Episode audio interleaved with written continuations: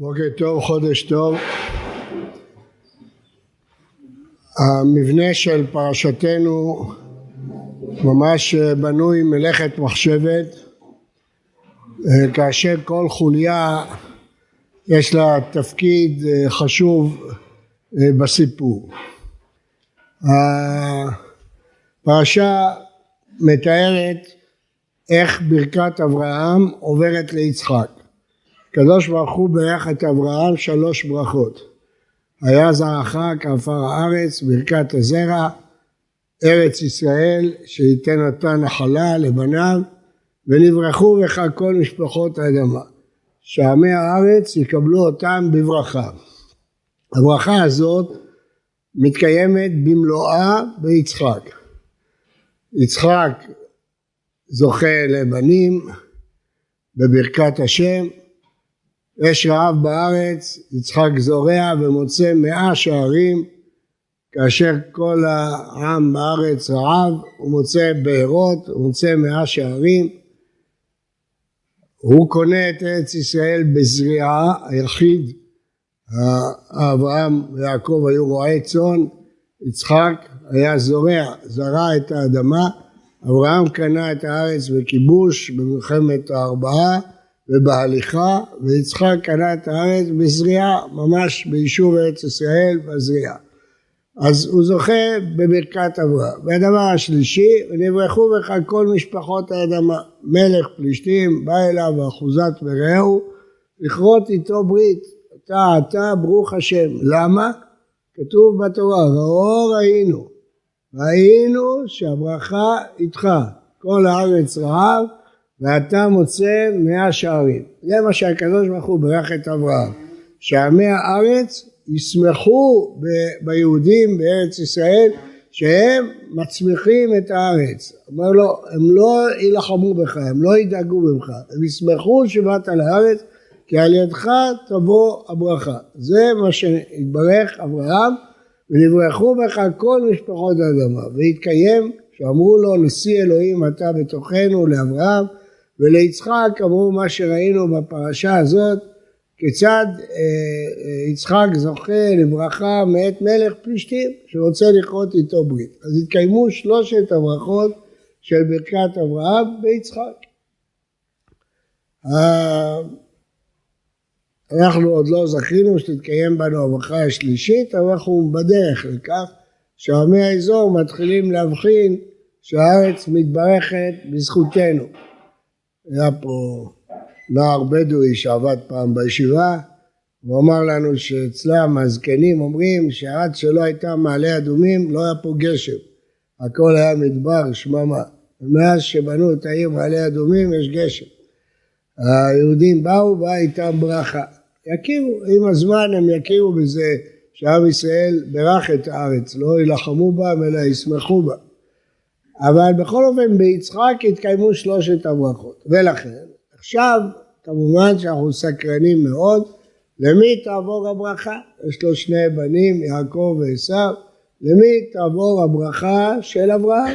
ליעקב ולעשו. והרמב"ן אומר, יש שיטות אחרות, אבל זאת שיטת הרמב"ן, שבאמת יצחק רצה להעביר את ברכת אברהם לעשו. כי הבכור, זה מגיע לבכור, והוא לא כמו ישמעאל שהיה בן האמה, הוא בן הגבירה, הוא בן יצחק ורבקה, הם יעקב ועשו, והוא הבכור, ומגיע לו לקבל את ברכת אברהם, כך חשב אה, יצחק. וכידוע, רבקה קלקלה את התוכנית. מה הביא את רבקה לקלקל את התוכנית הזאת? הדבר, התורה מספרת את זה באמצעות אירוע קצר בתחילת הפרשה. שלכאורה אנחנו לא יודעים בשביל מה הוא כתוב. אישה בהיריון, יש לה כאבים, הולכת לרופא, הולכת לרב שיברך אותה, מה, למה צריך להפוך את זה לפרשה בתוך פרשת אה, תולדות? והסיבה היא כמובן ברורה. ותלך לדרוש את השם, היא הרגישה משהו מוזר בהיריון הזה, והרמב"ן אומר, רצתה שיתפללו עליה. אחרים אומרים, רצה שהנביא יסביר לה מה קורה כאן, אבל בכל מקרה, בין כך ובין כך, הנביא לא ברך אותה סתם. הנביא אמר לה דברים מפתיעים, חדשים, שהיא בכלל לא שאלה.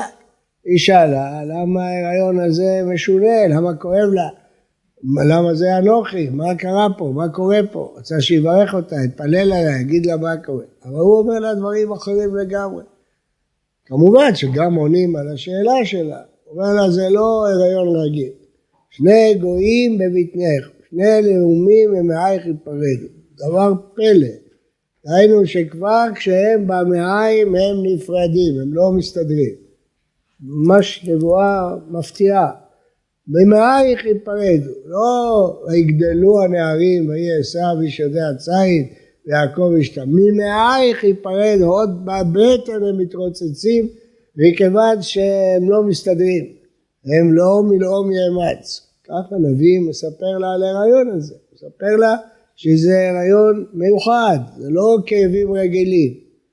יש פה התרוצצות, יש פה אה, משהו לא, לא רגיל. ואז הוא אומר לה משפט אחד סתום, ורב יעבוד צעיר. מה, היא לא שאלה אותו, רב יעבוד צעיר, היא לא ביקשה ממנו, היא ביקשה שהוא יגיד לה מה יהיה עם ההיריון, טוב, הוא הסביר לה למה יש לה כאבים. למה הוא צריך להגיד לה את התוספת הנבואית הזאת, ויאמר השם לה, בנבואה, ורב יעבוד צעיר, הבכור יעבוד לצעיר. עכשיו המילה יעבוד היא מאוד משמעותית כך, כי אם תיזכרו בברכת יצחק, יעבדוך עמים, הווה גביר לאחיך. כלומר, ברכת יצחק, מי יעבוד את מי? יעבדוך עמים, והווה גביר לאחיך. כלומר יצחק מודע שאח אחד יעבוד לאח השני, הוא לא מברך שניכם תהיו ביחד, הוא אומר לו הבא גביר לאחיך, הוא חשב שהוא מברך את עשיו, והוא אמר לו יעבדוך עמים, והנביא אומר לא, ורב יעבוד צעיר, לא הצעיר יעבוד את הרב, הרב יעבוד את הצעיר. אז רבקה מקבלת נבואה, כך פותחת הפרשה, ויאמר השם לה, זה נבואה אישית לה, היא לא רשאית לגלות את זה ליצחק, זו נבואה שהיא קיבלה, לעצמה, ויאמר השם לה. ואז כאשר היא רואה שיצחק רוצה לברך את יעקב, היא שואלת את עצמה שאלה, לשם מה הנביא אמר לי את זה? למה הוא אמר לי את ההיסטוריה שרב יעבוד צעיר? למה אני צריכה לדעת את זה כשאני בהיריון, שרב יעבוד צעיר? למה הוא סיפר לי את זה? ואז היא הבינה מעצמה שהוא סיפר לה כדי שהיא תפעל, כדי שהיא תעשה משהו שלא תתקיים התוכנית של יצחק. זה הפשר של תחילת הפרשה. ויאמר השם לה, אמר לה, לא אמר ליצחק. אם היה אומר גם ליצחק, הייתה אומרת לו. לא, אומר השם לה, אבל זה נבואה בשבילך. והיא הבינה שאמרו לה את זה כדי לפעול. האם היא צודקת? יש פה שתי אפשרויות. אפשר להגיד כן, שהשם הקדוש ברוך הוא אומר אדם נבואה, כנראה שהוא צריך לפעול על פי אותה נבואה. היום השם לה, רב יעבוד צעיר, היא רואה שהולך לקרות פה, הולכת לקרות פה תקלה, אז יעבדו עמים שהצעיר יעבוד את הרב, אז היא עושה פה תוכנית, למה? זה מה שהיא קיבלה בנבואה, אבל בהחלט אפשר גם להגיד השקפה הפוכה.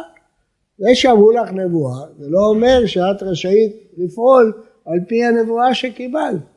את יכולה להגיד שיעקב אשתם, עשו ציד, תדברי עם יצחק, תתווכחי איתו, תשכנעי אותו, תדברי, אבל את לא רשאית להגיד, אני פועלת על פי נבואה. זה לא מהם, מי אומר לה שהפרשנות של הנבואה שלה צודקת?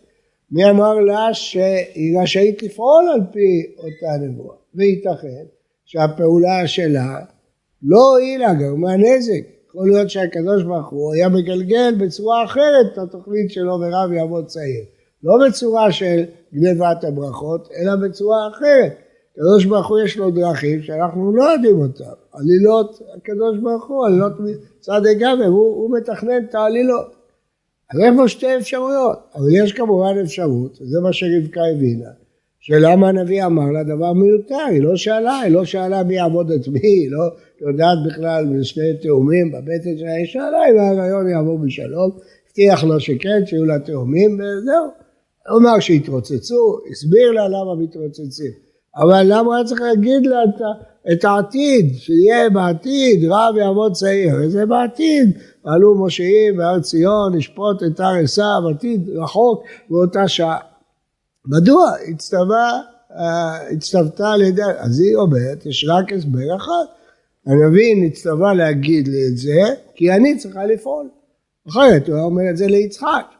הוא אומר, התנבא לי, כי אני צריכה לפעול, כנראה יש דבר שיצחק לא יודע, ואני צריכה לעשות, ולכן הנבואה, ויאמר השם לה, ניתנה לה. היא לא יכולה לדבר על זה עם יצחק, כי מה היא תגיד לו? קיבלתי נבואה? נבואה היא שלה, פרטית, היא לא יכולה להעביר את זה למישהו אחר.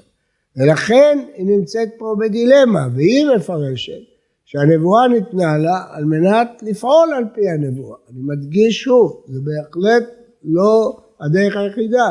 יכולה להיות גם דרך אחרת, שהיא לא צריכה לפעול לפי נבואת עתיד שניתנה לה. היא לא יודעת איך יהיה העתיד ואיך יתגלגלו הדברים, ואולי הקדוש ברוך הוא רוצה שיברכו את עשיו, לא, לא יודעים, אנחנו לא יודעים מה התוכניות של הקדוש ברוך הוא. אבל היא הבינה, כמו הפרשנות הראשונה, שאם נביא אומר לה משהו שלא לצורך, הפירוש היחיד מבחינתה שהיא צריכה לפעול, ולכן היא פעלה בתוכנית שלה. זה מה שהפרשה פה מגלגלת. אבל זה לא מספיק. הפרשה מכניסה עוד אבן לקראת בתוך כל התוכנית הזאת, וזה פרשת מכירת הבכורה. כאילו בדרך אגב, מספרת לנו הפרשה שעשו מגיע מהשדה והוא עייף והוא מבקש, יעקב עושה נזיד, אדום, אומר על היתני נא מן האדום האדום הזה, ויעקב אומר לו, החרק היום וחרתך לי, ויבז עשו את הבכורה. פתאום מופיעה פרשה משונה, מוזרה, מכירה של בכורה, נזיד עדשים. מה הפרשה הזאת עושה? בלי ספק שהפרשה הזאת באה לתמוך ברבקה, להגיד שרבקה צדקה, כיוון שאומנם היא לא ידעה את זה, וכנראה גם יצחק לא ידע את זה, אבל הבכורה נמכרה, ולכן בלי שהיא יודעת, התוכנית שלה נכונה להעביר את הברכה מעשו ליעקב, כי ההצדקה היחידה שהייתה ליצחק הוא הבכור. הוא הבכור, לכן מגיע לו, צריך לתת לבכור. אבל כרגע התורה מעקרת את הסיבה הזאת. אין בכורה, נמכרה הבכורה. מה הפירוש שנמכרה הבכורה? פירוש שעשו ויתר על הבכורה. אבל התורה לא אומרת את זה סתם כך. תורמת לנו פה מידע מאוד מאוד חשוב.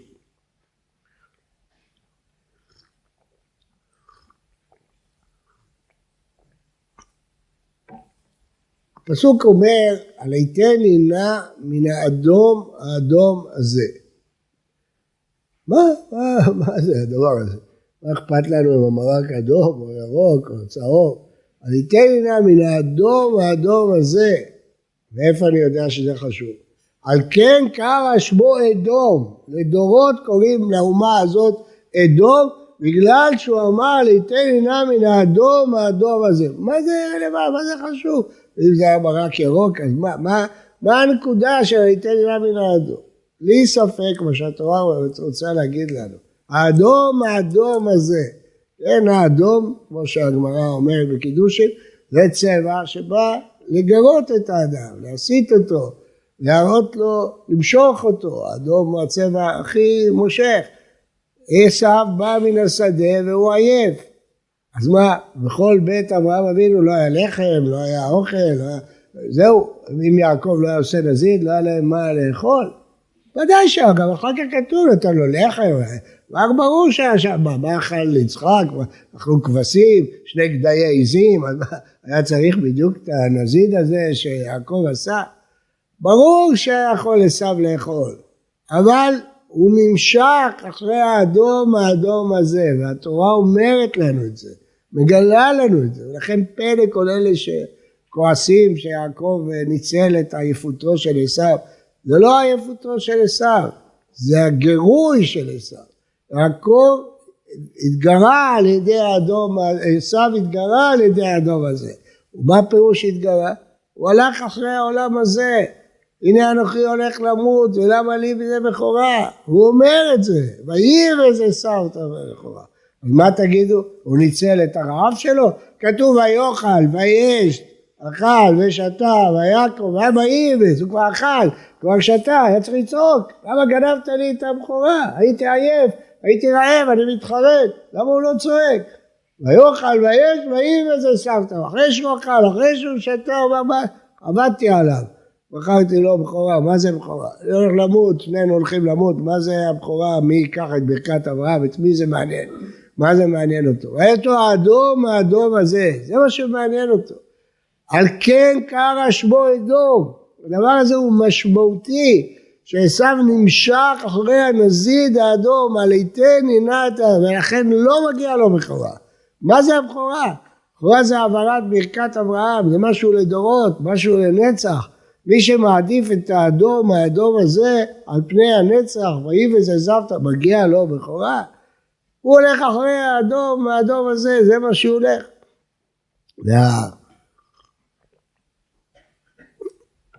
הביטוי הזה, המשיכה הזאת, אה, אחרי המיידי, אחרי הקיים, אחרי המגרה, האדום, האדום הזה, שמושך אותו, ולוותר בשביל זה על ערכי הנצח, זה מה שהתורה מראה לנו, שלפעמים אדם נמשך אחרי אדום, אחרי דבר שמושך אותו, איזה נזיד, עדשים, ומוכן לוותר בשביל זה על הערכים הכי גבוהים שלו. דבר פלא, אדם יכול בשביל הנאה של רגע, בגלל צבע של בגד, לוותר על כל העולם שלו ועל כל הערכים שלו, כל העולם הרוחני שלו, כי הוא נמשך אחרי יופי של בגד, או יופי של אישה, או יופי אחר, הוא מוכן לוותר על כל העולמות שלו. האדום, האדום הזה. איך זה יכול להיות? עובדה.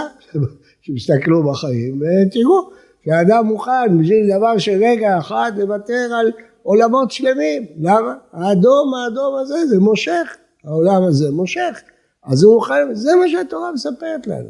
התורה מספרת לנו בסיפור שהדבר עייף ויגע, קום ללכת לישון, ללכת לאכול, הוא רואה אדום, אדום, אז הוא נמשך אליו. ויבז את הבכורה. מה זה בכורה? מה זה ערכים של נצח על יד האדום, האדום הזה? הוא אומר, צחקתי על יעקב. אני אכלתי נזיד אדום, והוא ייקח את הבכורה, שיהיה לו בכורה, מה אכפת לו. זה אחר כך, כשהוא רואה שבגלל זה הוא מפסיד את הברכות, אז הוא צועק. למה הוא צועק? כי הוא רוצה את הברכות, אז הוא צועק, גנבו לי את הבכורה. למה הוא לא צעק אז? למה הוא לא התלונן? למה הוא לא צעק? למה הוא אמר זה בכך טעות? למה ואיבס עזב את הבכורה? זה הפסוק הזה הוא חץ בעיני כל אלה שאומרים שיעקב עבד על עשיו. הגמרא מספרת שהרומאים הייתה להם מין הצגה כזאת, שמציגים את יעקב כרמאי בן רמאי, רמאי גדול, שכל הזמן מנצל את עשיו שהוא רעב ונותן לו, הרומאים עשו מזה הצגה, תיאטרון גדול. הגמרא מתארת את כל ההצגה שהיו עושים פעם בשבע שנים, הצגה גדולה. אבל זה לא נכון, הפסוק הזה זה חץ ביניהם, ויאכל, וישת, ויעקב, וילך, ויבז עשיו את המלחמה. אכל, שתה, ויעקב הוא כבר לא עייף ולא יגע ולא רעב, למה עכשיו אתה לא מתלונן? למה אתה מבזה את הבכורה? למה אתה לא אומר, טעיתי, וכך טעות עשיתי. הוא עדיף את העולם הזה שלו על העולם הבא. יש לו סיפור חסידי שאומר בצורה של מעשה בדיוק את הדבר הזה. היה מעשה, ב... אני אחד שיהודי התגלגל לבית מרזח, היו שם אה, שיכורים, אה, יהודים, אבל שיכורים, שתו, בעלי בתים, עשירים, באו מהיריד, אז ראו, אני, התחילו לצחוק עליו, אמרו לו, אנחנו סוחרים ביריד, מה אתה, יש לך משהו למכור? לו, אין לי, יש לי אני העולם הבא. אז אמרו לו, בוא, אנחנו נעשה איתך עסקה, אנחנו נעשה איתך עסקה. והם אמרו, הם אה, מוכנים למכור לו את העולם הבא שלהם, לקנות את העולם הבא שלו, רוצים לעשות איתו עסקה. והוא, אה, בסדר, נתנו לו כסף, הלך הביתה, שמח, באה אשתו, אומרת לו, מה, מאיפה הכסף? וואלה, מכרתי את העולם הבא שלי. מה? מכרת את העולם הבא שלך? אני לא מוכנה לחיות איתך. אדם בלי עולם הבא, יהודי, אני לא, לא מוכן לחיות. לך, תקנה את זה בחזרה. אני לא, לא, לא מוכנה, אין, אין, אין, לא חיה עם אחד בלי עולם הבא. והסוחר הזה, מה יעשה? הוא אומר, הוא מכר את העולם הבא ליהודי העני הזה, אשתו לא מוכנה לחיות איתו. טוב, הלך חיפש את העני הזה ואמר לו, אני טעיתי, אני מכרתי לך את העולם הבא שלי, לא, אשתי לא מוכנה, בואו נעשה נבטל את העסקה מחדש וכל. כל הסיפור התחיל שהעני הזה הלך לאדמו"ר שלו, נתן לו כמה פרוטות, ואמר לו, עסקה ראשונה שמציעים לך, תעשה. אז הוא עשה, זהו. אז בא השיר הזה, אשתו לא מוכנה לחיות איתו, בלי עולם הבא, הוא בכה. אז הוא הלך לעני, ואני אתן לך מאה רובל. אמר לו, אני לא יודע, הרבי אמר לי, עסקה ראשונה לעשות, אני עשיתי לו אלף רובל, אלפיים רובל. לא. בסוף אמר לו, תלך לאדמו"ר שלי, מה שהוא יגיד, אני אעשה. טוב, הלכו לאדמו"ר שלו. הוא אמר לו, תראה, יש לו בת לחתן, לעני הזה, תן לו כל מה שהוא צריך לחתן את הבת, אז אני אאשר לו למכור לך בחזרה את העולם הבא שלך. טוב, אז אין לו ברירה, מה, אשתו לא מוכנה לחיות איתו בלי זה. שילם לו עשרת אלפים רובל, כל מה שהוא צריך לחתונה, והוא נתן לו את העולם הבא שלו בחזרה, והכל בסדר. אחרי הסיפור, האישה של השיר הזה שמעה שהוא, הרבי אמר לו לקנות את העולם הבא שלו בעשרת אלפים רובל. אז היא הלכה לרבי. אמר לו, רבי, באמת העולם הבא של בעלי הוא כזה גדול, שהוא שווה עשרת אלפים דולר, יש לו הרבה זכויות, הרבה מצוות. אז אמר לה, תראי, כשהוא מכר את העולם הבא שלו לעני הזה בפרוטה, העולם הבא שלו לא היה שווה אפילו פרוטה.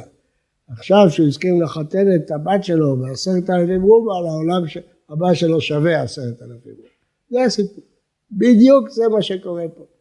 ויבז אותם חוריה, מה אכפת לו, השיר הזה אכפת לו עולם הבא, הוא רוצה לשתות עוד כוסית עם החבר'ה שלו, כן עולם הבא, לא עולם הבא, לא מעניין אותו, הוא מוכר את העולם הבא שלו בשביל נזיד עדשים.